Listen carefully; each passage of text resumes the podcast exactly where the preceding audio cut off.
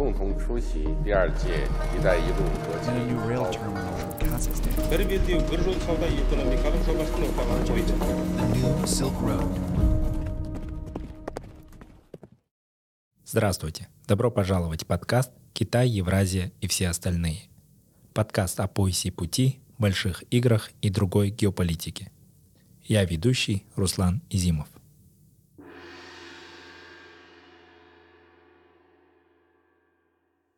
Эпизод 64. О трудовой мобильности в Центральной Азии, как она влияет на гендерные роли, сельское хозяйство и как меняется на фоне геополитических изменений в мире. В этом эпизоде Центральноазиатская миграция в Россию за последние три декады уже сформировалась в достаточно устойчивую систему, которая прошла испытания множеством кризисов. У меня просто такой флешбэк возник, когда начали активно публиковать новости о том, что центральноазиатских мигрантов а, нанимают на рытье окопов на оккупированных территориях Украины. У меня произошел такой флешбэк с а, 1916 годом. Я считаю, что мы должны отойти вообще от термина «миграция». Я предлагаю говорить не о трудовой миграции, а о человеческой мобильности.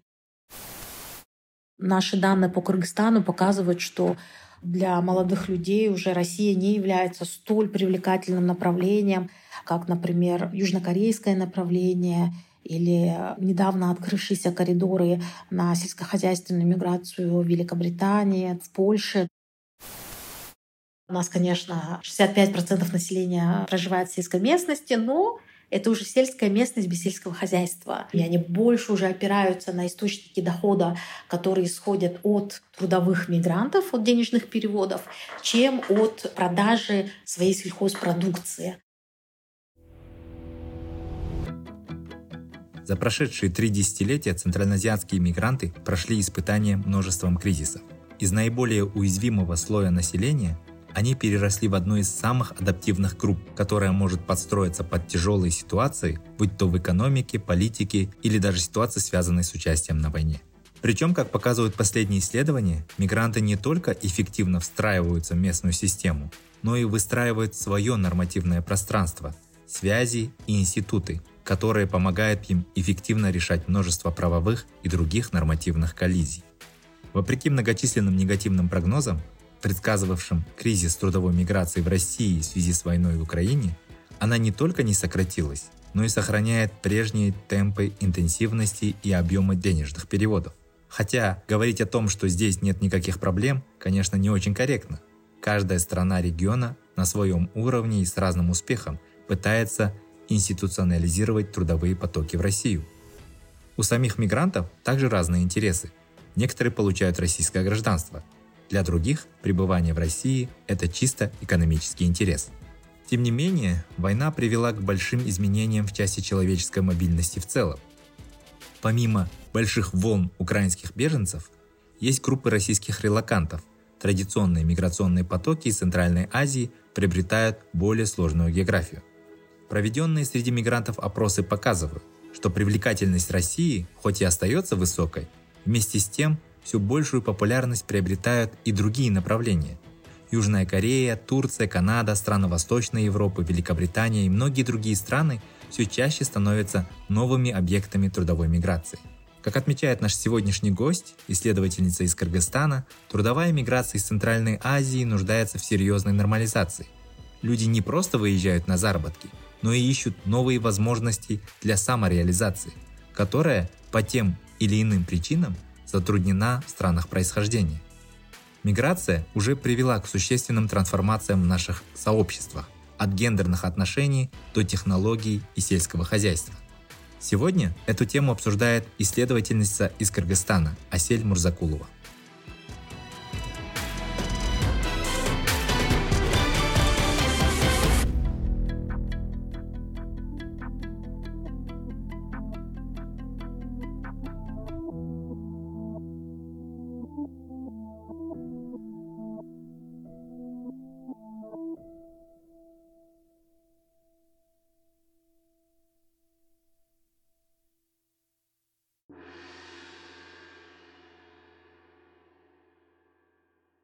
Меня зовут Асель Мурзакулова, я являюсь исследовательницей, живущей и работающей в Кыргызстане. Сфера моих научных интересов достаточно широкая, но сегодня мы будем говорить о таком недавнем, э, достаточно для моей карьеры направлении сельская трудовая миграция и сельское развитие в странах Центральной Азии. Отлично, очень приятно, Асель. Сегодня мы хотели бы в большей степени поговорить о том, как меняет война в Украине миграционные процессы на постсоветском пространстве, в первую очередь в странах Центральной Азии. И вот в связи с этим трудовая миграция из Центральной Азии в Россию продолжается не одно десятилетие. Насколько это взаимовыгодно обеим сторонам и какую форму эта миграция приобрела за это время? Например, как оформилась в смысле законодательных или институциональных настроек? Сложилась ли в России благоприятная для мигрантов система? Расскажите, пожалуйста. Центральноазиатская миграция в Россию за последние три декады уже сформировалась в достаточно устойчивую систему, а, которая прошла испытания множеством кризисов. Например, крупный миграционный кризис, а, один из самых первейших, а, это начало 90-х годов, конечно же, когда у нас была, был обратный процесс да, миграции. Она не была трудовой, ее очень часто в академических трудах называют этнической. Например, из Кыргызстана выехало более двух миллионов человек на постоянное место жительства, в основном в Россию, ну, также и на историческую родину за пределами да, России. А то же самое можно сказать о Казахстане, ну и о всех странах Центральной Азии. А что касается специфически трудовой миграции из региона в Россию, то это также уже устоявшаяся система со своим институциональным оформлением, как на билетарном да, уровне между каждой из стран региона с Россией, так и на более региональном уровне. Но что я хотела бы подчеркнуть, что а, Система формируется не только за счет институтов и каких-то законодательных механизмов, что, безусловно, является такой несущей системой. Но прежде всего, конечно, устойчивость этой системы проверяется кризисами. И центральноазиатская миграция в Россию уже прошла достаточно большое количество кризисов, которые, с одной стороны, казалось бы, нарушали эти потоки, но с другой стороны, делали их более устойчивыми и более жизнеспособными. Например, если мы обратимся к кризису 1998 года, который был связан с более широким экономическим кризисом мировым, да, который в итоге вылился в девальвацию рубля, на тот период он потерял около, я вот точную цифру не помню, но около 40% своей стоимости. А тогда доходы трудовых мигрантов резко обесценились. И мы видели очень серьезные последствия а, для региона на тот период. Но, несмотря на масштабные потери тех лет, э, система смогла выстоять, и следующие кризисы, которые были уже связаны с введением западных санкций против России в 2014 году, пандемии 2020 года и следующим набором санкций, которые уже последовали за войной в Украине, мы видим, что трудовые потоки из Центральной Азии в Россию не ослабевают, несмотря на довольно большой такой пессимизм, который разделялся в экспертных кругах и после 2014 года, и особенно во время пандемии 2020 года, все эти прогнозы оказались же неверными. Если вы помните а, вот прогнозы, например, Всемирного банка о том, что будет катастрофическое падение денежных переводов, и что восстановление будет очень медленным и болезненным, оказались э, нереализованными. А, трудовые мигранты смогли выстоять, и денежные переводы восстановились достаточно быстро. И таким образом мы можем сказать, что система, запас ее прочности достаточно а, большой. Но мне кажется, также очень важно остановиться на обратной стороне этого процесса. Да? Например, не только а, Россия формирует а, институциональные рамки для трудовой миграции, но также и страны исхода, они также по-разному а, формируют свое институциональное оформление этого потока. И здесь мы тоже имеем, что называется, выученные уроки. Да? Если говорить по каждой стране, мы видим, что, например, в Узбекистане очень серьезно поменялся политический дискурс в отношении трудовых мигрантов и трудовой миграции. Если, например, в период правления Ислама Каримова трудовые мигранты игнорировались, они не признавались как часть экономического процесса страны. А, например, э, для того, чтобы выехать на заработки в Россию, трудовым мигрантам э, приходилось получать фактически выездные визы. А, была большая проблема с получением загранпаспортов. И э, было достаточно такое серьезное молчание и со стороны правительства в отношении тех проблем, с которыми сталкивались мигранты уже а, в России. Конечно, с приходом президента Шавката Мирзиёева политическая риторика резко изменилась.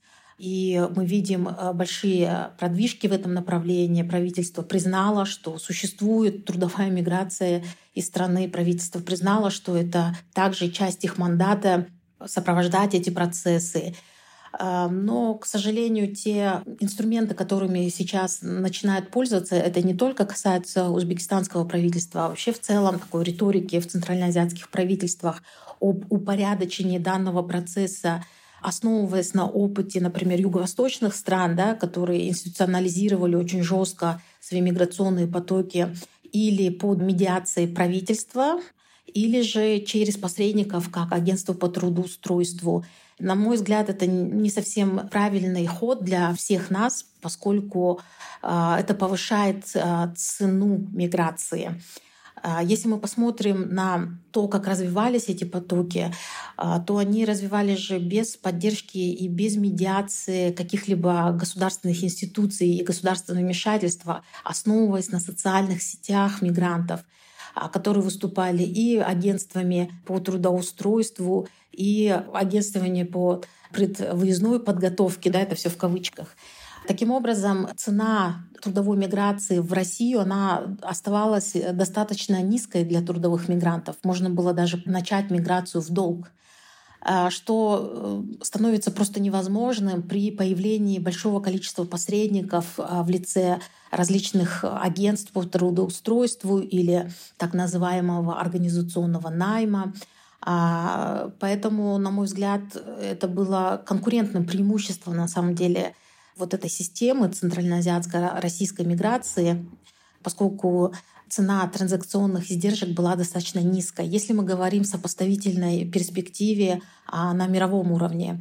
И здесь я хотела бы сказать, что вот э, сегодня я буду говорить, э, основываясь на данных и анализе, которые а, мы получили в результате пятилетнего исследования, которое называется э, «Агрумик», оставляя что-то позади себя, миграции, сельские а, общины э, в семи странах мира в сравнительной перспективе э, с такими странами, как Марокко, Эфиопия, Китай, Непал, Таиланд, а, Молдова. И, конечно, это э, расширяет такое пространство да, анализа. Что касается Кыргызстана, в принципе, политическая риторика всегда была достаточно благосклонна к этому процессу. И э, Кыргызстан изначально, да, вот э, еще с начала 90-х пытался урегулировать статус своих трудовых мигрантов э, на основе множества двусторонних соглашений с Россией и в последующем э, вхождением в Евразийский союз. Вот по всем э, экономическим параметрам это было невыгодно, но был очень важный такой аргумент «за» — это а, улучшение трудового статуса кыргызстанцев в России, да, и поэтому это очень сильно перевесило а, чашу весов за вхождение в данный союз. А, мы сейчас оставляем за скобками, привело ли это э, к ожидаемым результатам. Скорее нет, чем да. Но, тем не менее, здесь важно показать, что каждая страна в регионе по-разному пытается институализировать э, свои трудовые потоки в Россию. Что касается Таджикистана, это единственная страна в регионе, которая имеет соглашение о признании двойного гражданства. Э, и мы видим, что на протяжении вот всех этих трех декад а, э, после обретения независимости в 1991 году э, присутствие трудовых мигрантов из Таджикистана в России остается достаточно высоким. И никакие кризисы не ведут на такое резкое снижение этого количества. А что касается Казахстана, то здесь очень интересно. Э, Казахстан это не только страна, которая отправляет мигрантов, но это также является э, страной, которая принимает да, э, мигрантов. То есть такой миграционный профайл Казахстана, он в этом плане такой комплексный. И здесь можно сказать, что трудовая миграция из Казахстана в Россию имеет четко, такое четкое региональное отличие. То есть в основном это циркулярная миграция из приграничных регионов Казахстана, она достаточно разнообразна, то есть э, там присутствуют все буквально поколенческие э, группы. А, то есть нельзя сказать, что только молодежь ездит на заработки, там есть э, достаточно прослойка и состоявшихся людей, даже пожилых людей. Вот. И эта миграция носит вот именно такую региональную особенность. Да? А что касается Туркменистана, здесь мы очень мало знаем на самом деле. А, и это связано с большим количеством а, ограничений, которые имеют а, исследователи в доступе к полю. И я думаю, что это вообще очень интересное такое направление, куда э, наш исследовательский взгляд должен быть направлен. Да? Это вот э, туркменская миграция в Россию. Но что касается, здесь очень важный момент есть, э, я бы хотела сделать ссылки на исследования вот наших коллег. Есть очень большое отличие центральноазиатской миграции в Россию в том плане, что институциональная среда России не является чем-то очень тотально чуждым для наших мигрантов, поэтому они достаточно успешно осваивают российское пространство. А, например, есть исследование Рано Тураевой, которое показывает, как э, трудовые миграции из Центральной Азии э, практически трансформирует э, культурный э, ландшафт Москвы через э, свое, ну, через такое регулярное посещение мечетей, через сильное социальное присутствие да, вот в этом пространстве, эм, пространстве репрезентации ислама в России. Есть исслед... очень интересное исследование Марка Симона, которое показывает, как центральноазиатские мигранты используют культурное пространство, например, Москвы через аренду домов культуры, которые оказались э, таким реликтом и невостребованной институцией э, среди москвичей самих. Да? И э, есть очень интересное исследование Рустама Улинбоева, в котором он показывает, как трудовые мигранты в России выстраивают свое параллельное нормативное пространство, параллельное а, вот, э, официальным органам, да, официальному законодательству. А, то есть они способны создавать, у них есть вот это agency, да, а, создавать параллельные институты, которые помогают им эффективно решать множество правовых и других нормативных коллизий и встраиваться в это пространство благодаря своему социальному капиталу. Поэтому здесь очень важно подчеркнуть, что вот эти нормативные рамки трудовой миграции Центральной Азии в России, они формируются не только государствами, правительствами, но они формируются самими мигрантами. И их э, агентность в этом процессе э, является очень значимой. Спасибо, Асель, за очень развернутый ответ. Я думаю, что мы по результатам вашего исследования чуть позже еще поговорим, потому что это очень интересный аспект данной темы. Сейчас мне хотелось бы еще уточняющий вопрос вам задать. Действительно, мигранты, наверное, остаются такими самыми адаптивными да, в плане к кризисам, разного рода потрясениям, пусть это будут экономические кризисы или даже политические, военно-политические какие-то потрясения. И вот если мы вернемся к сегодняшним событиям, которые сегодня происходят, вот только-только недавно закончилась пандемия, которая практически закрыла да, эти миграционные потоки, заморозила, и после этого уже началась война. Как вы сами рассказываете, если вот вопреки первоначальным ожиданиям количество мигрантов не снизилось, количество мигрантов из Центральной Азии в России, то изменилась ли сфера их применения или интенсивность или оплата их труда в России? Были разные сообщения о том, что трудовых мигрантов из Центральной Азии привлекают на работу на оккупированных территориях, или же российские власти все же стимулируют мигрантов получить гражданство путем службы в вооруженных силах. Об этих аспектах вы могли бы рассказать? Да, конечно, здесь нужно сказать, что мы специально не занимались этим вопросом, а, то есть у нас нет каких-то уникальных данных на этот счет. Ну, конечно, мы занимаемся мониторингом и отслеживанием этих процессов. Ну, во-первых, нужно сказать, что очень важно помнить. И если мы отмотаем назад и посмотрим э, ретроспективно, то такие процессы, они а, уже а, происходили а, в, ну, в другой конфигурации, конечно, между тогда еще это не были страны Центральной Азии, да, между Туркестаном и в то время царской Россией. У меня просто такой флешбэк возник, когда начали активно публиковать новости о том, что центральноазиатских мигрантов а, нанимают на рытье окопов на оккупированных территориях Украины. У меня произошел такой флешбэк с 1916 годом, когда, ну, конечно, территориальность была разная, и это была совсем другая конфигурация, но применение труда, да, тоже на, тогда же а, одним из э, триггеров э, к восстанию послужил указ о мобилизации туркестанского населения на Первую мировую войну для рытья окопов, да.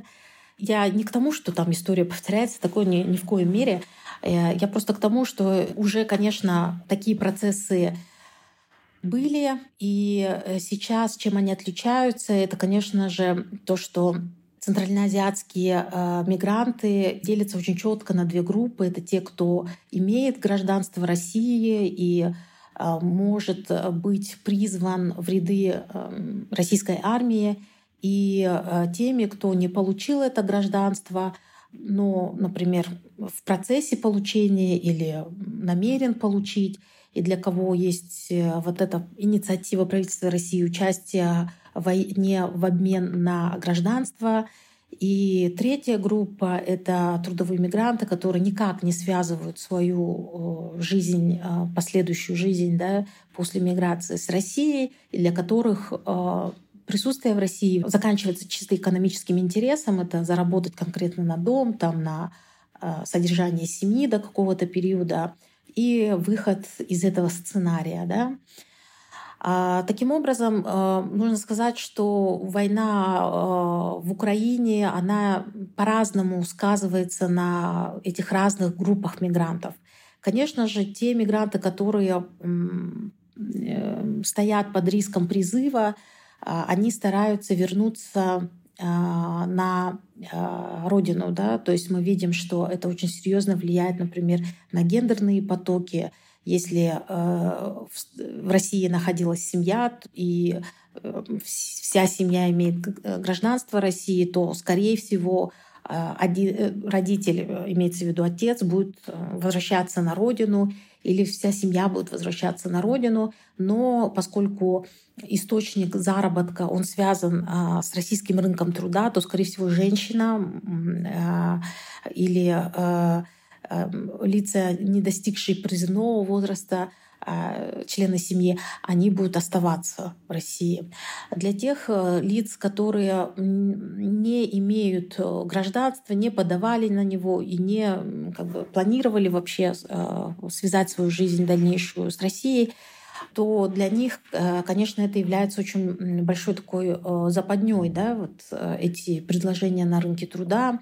И здесь очень важную роль должны играть, безусловно, посольства, ассоциации, Э, соотечественников, да, вот эти диаспоры, а, поскольку они должны информировать о этих рисках, которые несет за собой участие в, такого э, рода работах. Да.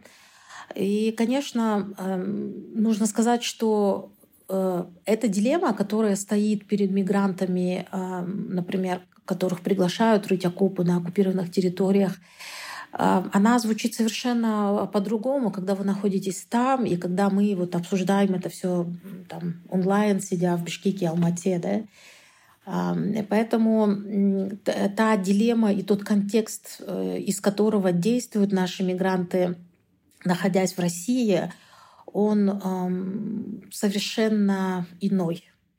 И я думаю, что э, когда в общественных дискуссиях идет э, обсуждение этической стороны данного вопроса, а, мы должны, конечно же, понимать, что Безусловно, есть фундаментальные ценности и фундаментальные вещи, но жизнь мигрантов, она очень сильно сопряжена с неопределенностью и уязвимостью.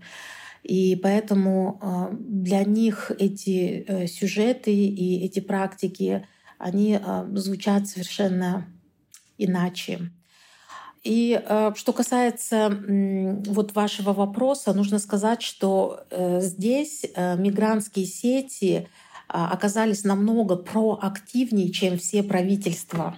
Вот я здесь не выделяю никакое конкретное, мне кажется, здесь они все достаточно реактивно действовали. То есть э, самая такая актуальная информация, а, конкретные сценарии выхода из ситуации, конкретные пути а, были обсуждены, распространены и актуализированы именно в мигрантских а, WhatsApp-группах, там, Telegram-группах. Поэтому информация о том, как этого избежать, какие последствия это имеет за собой, они, конечно же, были быстрее донесены до Э, конкретных людей э, самими же мигрантскими э, сетями. Не правительствами, не какими-то другими организациями, а вот именно самими мигрантами. А как сами мигранты из Центральной Азии вот в этой ситуации проецируют свое будущее? Есть ли какие-нибудь попытки переоценить свои перспективы и рассмотреть какие-то альтернативные направления для миграции в связи с войной и ростом рисков попасть на эту войну, да? А может ли измениться ситуация в целом, если в экономике стран Центральной Азии неожиданно пойдет какой-то рост, да, и возникнет большой спрос на рабочую силу уже здесь, в своих странах? Или трудовой избыток в странах Центральной Азии слишком великий, и трудовая миграция неизбежна? Как вы думаете? Я считаю, что мы должны отойти вообще от термина «миграция». Я считаю, что этот термин, он на самом деле заставляет нас все больше, вот как показал ваш предыдущий вопрос, все больше говорить об интересах а, страны направления, чем об а, интересах отправляющих сообществ. Поэтому я предлагаю говорить не о трудовой миграции, а о человеческой мобильности. Потому что человек вообще по исторически, да, если так взять, это же мобильная единица. То есть и мобильность является чем-то ненормальным на самом деле. А мобильность — это и есть э, нормальность для человека. Поэтому, когда мы говорим, что люди ездят на заработки за пределами там, стран своего происхождения, это является абсолютно нормальным. И я считаю, что у нас э, вообще в регионе сложился такой достаточно негативный дискурс общественный дискурс о трудовой миграции как раз-таки потому, что мы очень однобоко воспринимаем данный процесс. Давайте мы а, представим, что в нашем регионе не будет возможности для человеческой мобильности, что каждый будет э, способен реализовывать себя только в рамках а, своих национальных границ. А, разве это, вы считаете, более благополучная ситуация? Ну, на мой взгляд, нет. Конечно, мы должны говорить о рисках, э, связанных, сопряженных с, с правами человека, о том, что э, существует ну, явное неравенство на, э, в доступе к этому рынку, да, трудовому рынку и так далее. Но вместе с этим мы также должны говорить о том, что есть очень масса возможностей для людей, которые не могут самореализоваться в странах происхождения. Это же так. Вот, например, если мы возьмем Таджикистан, Кыргызстан, страны, которые традиционно позиционируют себя как аграрными, но не все люди в этих странах хотят этим заниматься. Да? Есть люди, которые э, хотят попробовать себя в каких-то других нишах. И это абсолютно нормально, что люди ездят в разные страны ну, реализовываться. Да?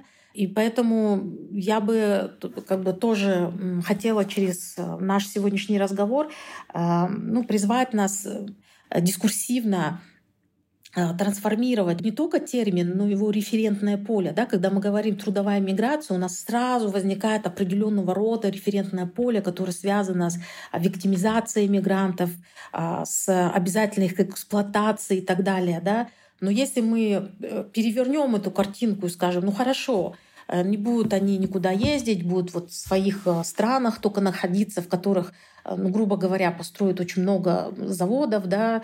Будет ли это картиной благоденствия? Я считаю, что нет. Поэтому давайте мы как-то будем э, более комплексно смотреть на этот процесс.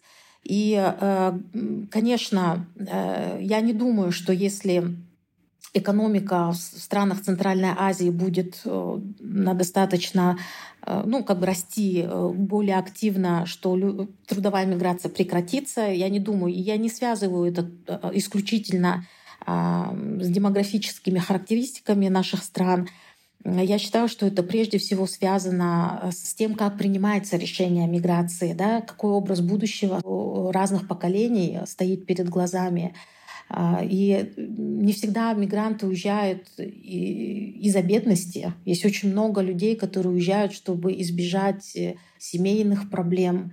Есть люди, которые уезжают, чтобы получить какую-то профессию. Есть люди, которые уезжают, чтобы попробовать себя, свои силы.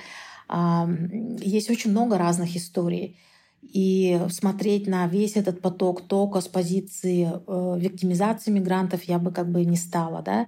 Поэтому я считаю, что да, это э, э, мобильность людей из Центральной Азии, она будет продолжаться. Э, я согласна с вами, что страны назначения будут диверсифицироваться, и мы сейчас видим очень активные действия со стороны правительств, например, э, правительства Таджикистана, Кыргызстана, а, Узбекистана очень э, стараются диверсифицировать свои потоки, эм, через Министерство иностранных дел заключают различные двусторонние соглашения с разнообразным набором стран. И, конечно, сами люди, они тоже хотят получить разнообразный трудовой опыт. Например, сейчас э, вот наши данные по Кыргызстану показывают, что для молодых людей уже Россия не является столь привлекательным направлением, как, например, южнокорейское направление или недавно открывшиеся коридоры на сельскохозяйственную миграцию в Великобритании, в Польше. Да?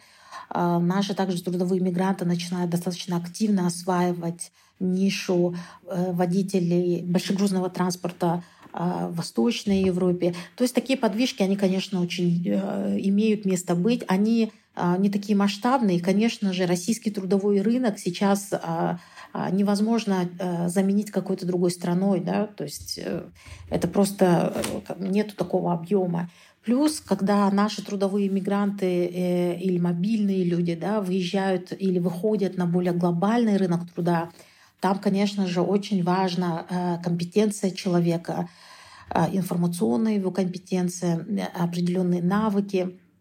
И здесь, конечно, страны, отправляющие мобильных людей, они должны предоставлять возможность обрести эти компетенции здесь. Да? Таким образом, на мой взгляд, трудовая мобильность, она есть, она будет, и Скорее всего, а, она будет диверсифицироваться, но пока мы не видим рынка труда э, такого же объемного, как российский, который мог бы в ближнесрочной перспективе а, как-то сместить это э, направление а, в другую сторону. Но все-таки начинается на самом деле, все начинается с пионеров миграции это конкретные люди, которые первые едут в определенные страны, осваиваются там и устанавливают эти а, миграционные коридоры, которые в последующем уже через масштабирование могут а, а, привести к формированию а, миграционной системы. Да? Но мы только в начале этого процесса а, как я уже говорила, вот, например, в нашем исследовании сопоставительный анализ с разными странами, например, а, Мароккана европейская э, миграционная модель, да, а, которая существует уже э, продолжительное количество времени, да, показывает, что это э, не закончится. То есть большое количество стран в мире, они продолжают быть странами исхода или трансформируются, например, вот, например, возьмите скандинавские страны, да, те же шведы, долгое время ездили на заработки там, в Германию, там, э, в UK, да, а потом а, шведская экономика э, стала, наоборот, привлекательная для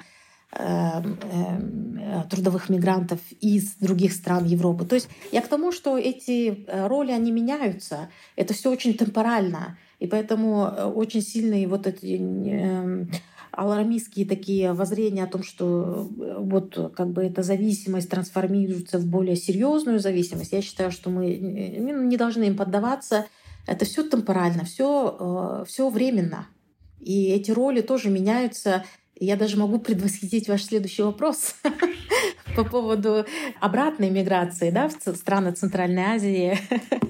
Ну, давайте я э, не буду его озвучивать, пожалуйста. Да, действительно, я хотел поинтересоваться о том, как меняются роли наших стран и Центральной Азии, и России. И сегодня мы наблюдаем такой обратный поток релакантов, трудовых мигрантов. Кстати, как их правильно теперь называть, да, или это тоже человеческая мобильность? То есть речь идет о том, что граждан России теперь переезжают в страны Центральной Азии. И каким изменениям это уже приводит здесь, в нашем регионе? Например, создают ли российские граждане ощутимую конкуренцию на местных рынках, какое отношение со стороны местных сообществ и правительств к российским релакантам или трудовым мигрантам вы наблюдаете? Расскажите, пожалуйста. Не хочу звучать э, как бы однотипно, но мы также имели эту э, э, практику в прошлом. А, то есть страны Центральной Азии, они например, в начале, э, в конце XIX э, века, в начале XX века также были регионы, которые принимал э, трудовых мигрантов или мобильных людей из России на своей территории. Да? А то, что мы сейчас видим, это очень похоже, например, на... Это очень интересно. Я недавно была в Москве и разговаривала со многими людьми, ну, нашими трудовыми мигрантами, и когда я задала вопрос, а вот как вы считаете вот э, сейчас э, вот эта война, как, это воспри... как вы воспринимаете это, и один из моих респондентов сказал, это так же, как и а, Соединенные Штаты воевали против Вьетнама. И для меня это было очень интересно, что а, мой респондент проводит эту аналогию. И по поводу реалокантов, там же тоже была очень э, большая волна американских граждан, которые переезжали в Канаду а, э, которые были против э, американского вмешательства и вообще американского вторжения во Вьетнам. И очень большое количество именно такого интеллектуального слоя, да, а, среднего класса был, был такой как бы поток. Да. А, то есть я к тому, что э, это не что-то уникальное, это уже а, было в истории и э, миграционной истории, да, или истории человеческой мобильности. И если говорить о том, как э, правительства центральноазиатских государств к этому э, отнеслись, то нужно сказать, что в целом все страны э, региона достаточно с пониманием отнеслись к положению а, данных людей.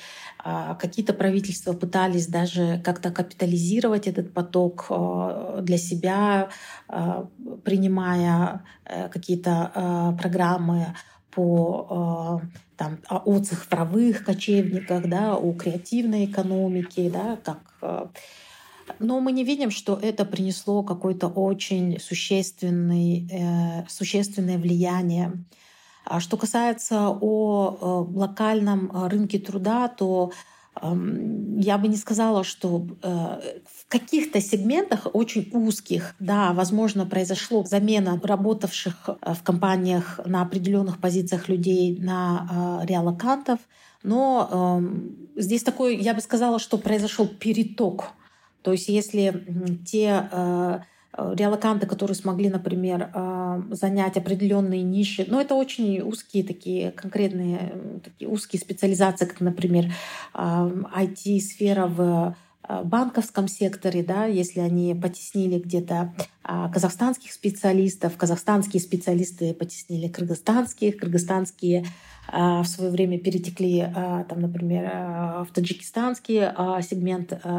Но это очень-очень маленькие коллективы, которые Э, в большом своем а, случае не э, как бы не, не очень сильно заметная на рынке труда. И здесь нужно сказать, что, например, специфика а, нашего рынка труда, например, а, в, в Кыргызстане, здесь нету какой-то серьезной конкуренции, потому что Основной рынок труда — это задействование неформальной экономики, это такой реэкспорт, это определенные услуги. И заработные платы в этом секторе, они, конечно, ну, не будут привлекательны для большей части реалокантов. И, но, конечно, э, основное влияние было э, на рынке э, аренды недвижимости. Мы знаем, что был такой очень сильный всплеск цен на аренду квартир в определенных городах. Но потом это все нормализовалось. Через там, 3-4 месяца цены начали снижаться. И, конечно, вот этот аспект привел к определенному негативному а, общественному мнению, поскольку в основном на съемных квартирах находятся студенты, да, э, люди, которых, у которых недостаточно, там, например, заработок на а, покупку своего жилья, ну, достаточно такие э, уязвимые да, группы, ну, как бы экономические. Да. Но что касается целом, в целом ну, не, не наблюдались какие-то очень э, резкие или э, такие антагонистические э, ответы или реакции на данный поток. Были какие-то очень-очень редкие кейсы, но в целом достаточно ну, с пониманием, и как бы этот поток был принят. В середине разговора мы немного затронули тему того, как эти миграционные процессы в целом влияют на наше общество здесь, в Центральной Азии. Расскажите, пожалуйста, вот об этом поподробнее. Я как раз знаю, что ваше исследование фокусировалось на таких вопросах. Да? Вот какие изменения здесь вы наблюдаете в плане демографии, местных экономик, традиционного уклада жизни? Что меняет миграция в Центральной Азии, в наших сообществах? Да, спасибо за этот вопрос. А, очень многое что меняет. Где-то это очень выпукло видно уже, где-то эти процессы недостаточно, скажем так, э, читаемы, но тоже активно происходят. Во-первых, нельзя сказать, что э, трудовая мобильность оказывает одно э, такое масштабное влияние. Вот в чем э, сложность этого процесса, что он оказывает очень многоаспектное, разное и очень часто противоположное влияние в рамках даже э, очень близких э, по многим аспектам общин или отправляющих сообществ. Вот, например, если мы возьмем такой аспект, как трудовая мобильность влияет на гендерные роли, мы можем видеть на примере большого количества исследований, Э, что э, есть очень-очень э, разное влияние. Например, трудовая миграция, если мы смотрим на трудовую миграцию женщин, например, из Кыргызстана, вот очень большое отличие кыргызстанской трудовой миграции является, в отличие от других стран, значительное присутствие женщин в этом потоке. К сожалению, сейчас э, данные по гендерной разбивке трудовых мигрантов э, недоступны, поскольку с 2016 года российское правительство ликвидировало в своей структуре а, Федеральную миграционную службу и передала ее функции Министерству внутренних дел. А Министерство внутренних дел перестало публиковать эту статистику, которая раньше была, в принципе, доступна. Это разбивка нашего а, потока трудовых мигрантов на а, по полу, возрасту, да, которая очень была важна для нас, исследователей, э, для понимания того, какие группы двигаются, какая демографическая картина там, да. А, поэтому я сейчас то, что буду говорить, это все-таки а, немного а, устарелые данные. Так вот, по данным 2016 года около 40% трудовых мигрантов из Кыргызстана в Россию это были женщины. А если мы посмотрим на разбивку по а, возрасту, это были женщины совершенно разных возрастов. То есть это были девушки, которые после окончания девятого класса сразу уезжали в Россию. А, это были а, женщины, которые в составе семьи уезжали. Это были разведенные женщины также в этом потоке. И э, были также и пожилые женщины. И когда мы смотрим на а, то, как а, этот э, трудовой опыт влиял на их позиционирование в семейных иерархиях, мы видим совершенно разные эффекты. Например, для молодых женщин, молодых девушек, которые после окончания девятого класса уезжали, это, конечно же, этот опыт, с одной стороны, э, приводил э, к тому, что у них появлялась определенная экономическая свобода за счет того, что у них была возможность для собственного заработка который иногда могло трансформироваться в свободу выбора, например, партнера, или траектория эм, своего жизненного уклада, что достаточно ограничено для сельских молодых женщин. Но в то же время это достаточно сильно э, делало их уязвимыми на брачном рынке, поскольку, э, может быть, это так ужасно звучит, брачный рынок, да, в брачных стратегиях, да, э, в брачных стратегиях, потому что существует достаточно устойчивый социальный стереотип, что молодая женщина, побывавшая в миграции, это не очень выгодная партия в качестве невесты. Да? Что я хочу здесь этим сказать, что а, последствия, они а, очень э, многоаспектные и очень разные. То есть в каком-то аспекте а, молодые женщины получают э, возможность получить определенную профессию, да, какие-то навыки, обретают, становятся более кризисоустойчивыми, но с другой стороны они становятся как бы более уязвимыми в формировании каких-то жизненных стратегий с точки зрения там, брачных уз. Да? Однозначно мы можем видеть, что э, трудовая миграция имеет позитивное а, влияние на разведенных женщин, а, которые не имеют поддержки как правило, разведенные женщины, они с детьми и вынуждены оставлять своих э, детей на попечение своих э, родственников, родителей.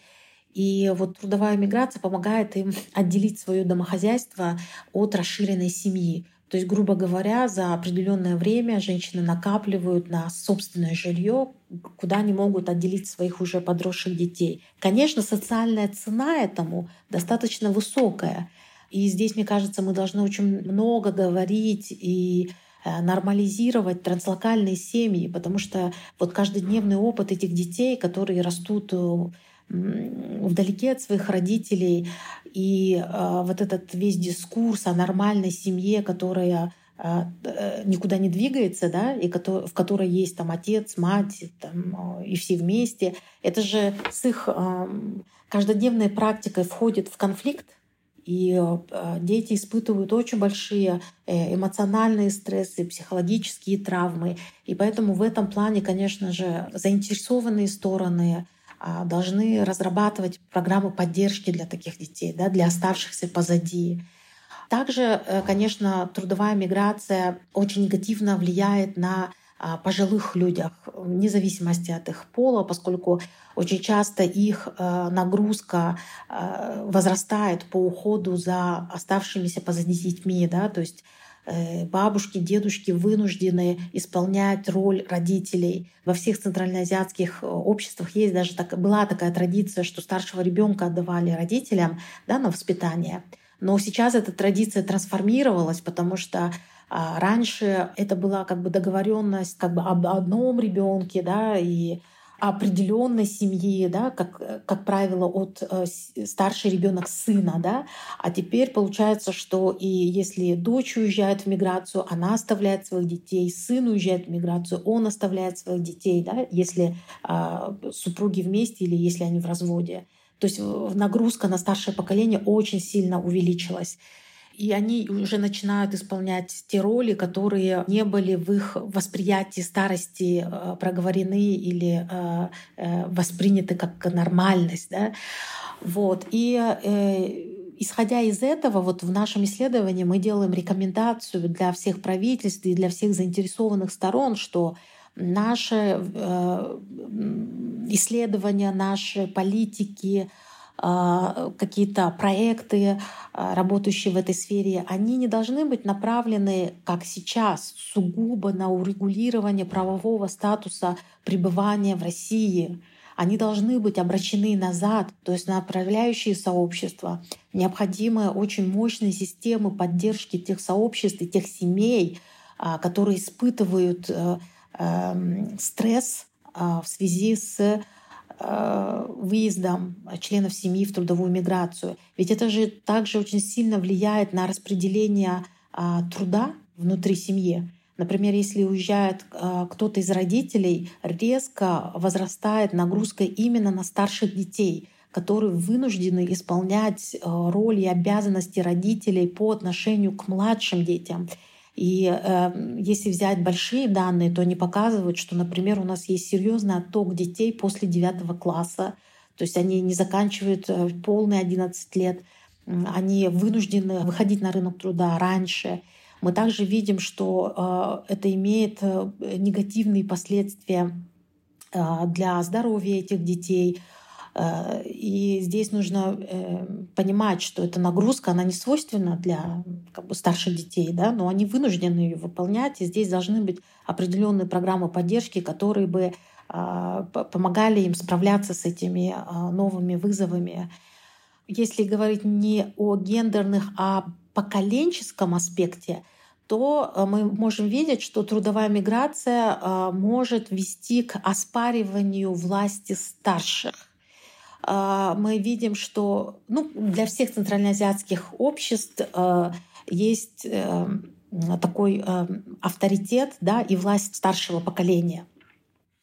А как трудовая миграция влияет на это восприятие и может бросать вызов этой традиции – ну, в первую очередь это, конечно же, контроль капитала. И вот э, есть такое очень интересное исследование Медины Айтиевой, э, это ее диссертация, в которой она показывает, что э, семьи, которые находятся в трудовой миграции там, э, на Сахалине, да, они стараются уже избегать монетарных отношений со своими родственниками, оставшимися позади.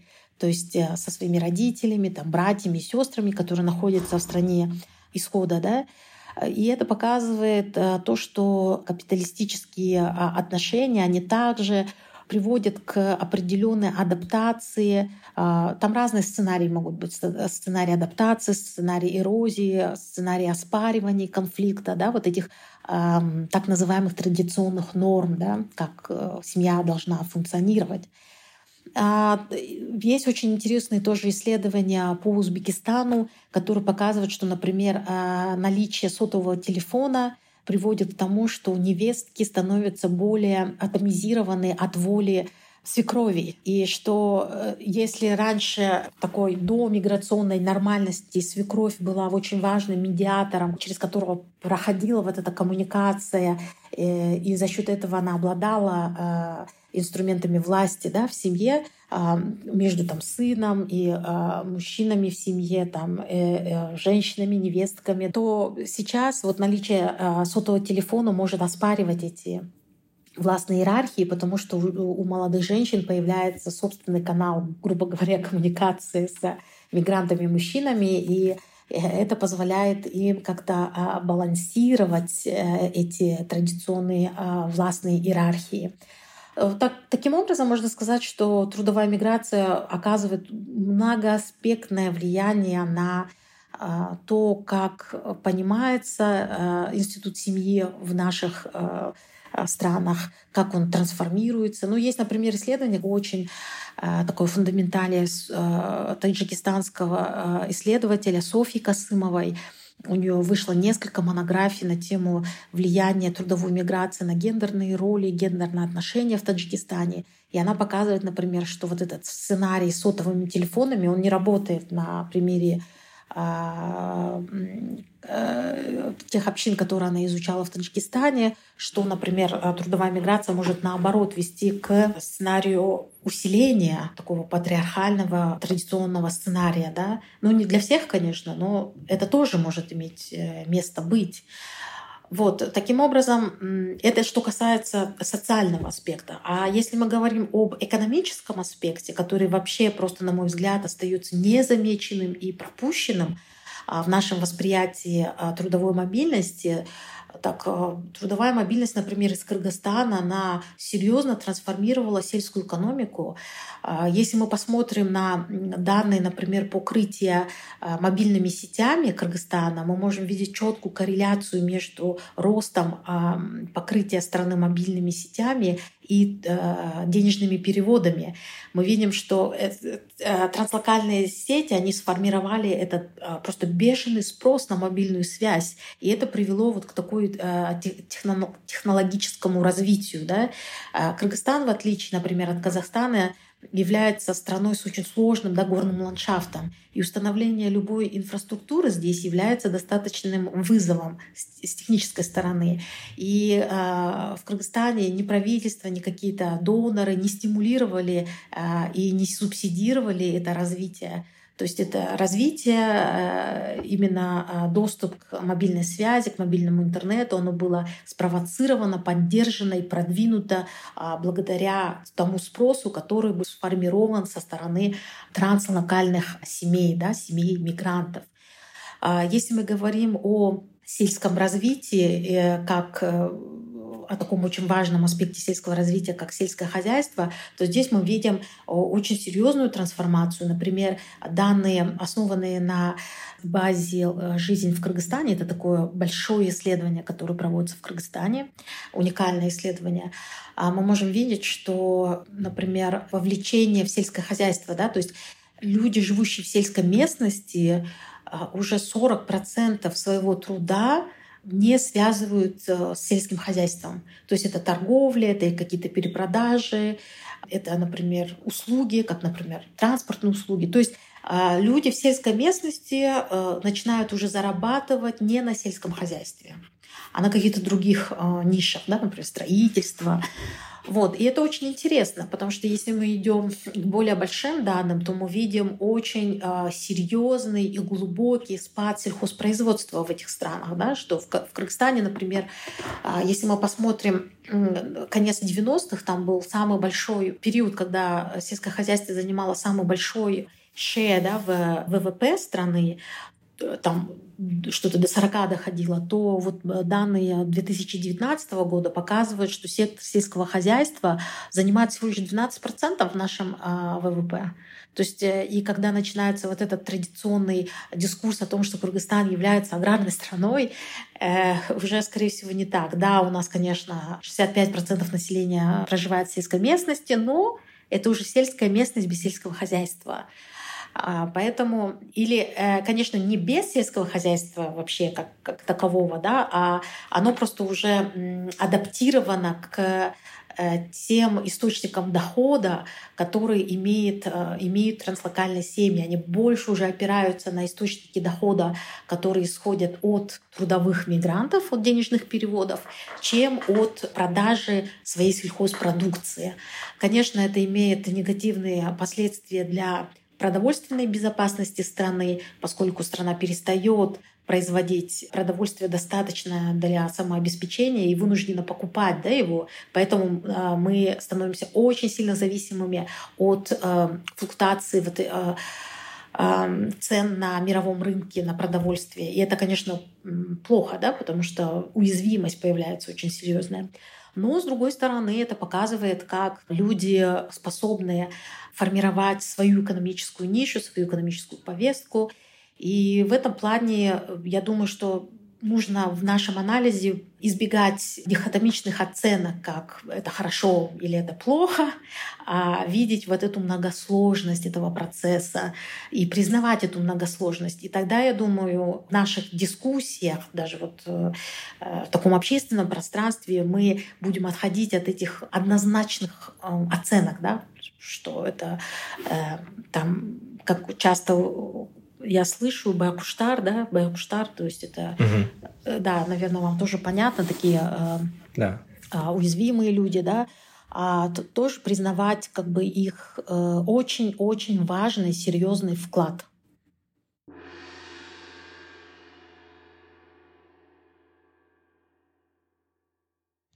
Огромная благодарность, Асель, за то, что поделились результатами вашего очень интересного исследования, за то, что рассказали о специфике нынешнего этапа трудовой мобильности в Центральной Азии, о проблемах, которые уже накапливаются в отправляющих сообществах. Это было очень интересно. Спасибо вам большое. Мы в своем материале обязательно прикрепим ссылку на вашу работу. Я думаю, что наши читатели, наши слушатели смогут ознакомиться еще и поподробнее почитать вашей работы. С нами была Асель Мурзакулова, исследовательница из Кыргызстана, специалист по вопросам конфликтов, миграции, управления природными ресурсами, религии, национализмом и так далее. Спасибо большое. Все эпизоды нашего подкаста вы сможете найти на подкастинговых платформах Apple, Google подкасты, Spotify, Amazon, Яндекс.Музыка и другие. На сайте Каан мы также размещаем текстовой транскрипт каждого эпизода и полезные ссылки на отчеты, доклады, книги и биографии наших спикеров. Спасибо за внимание.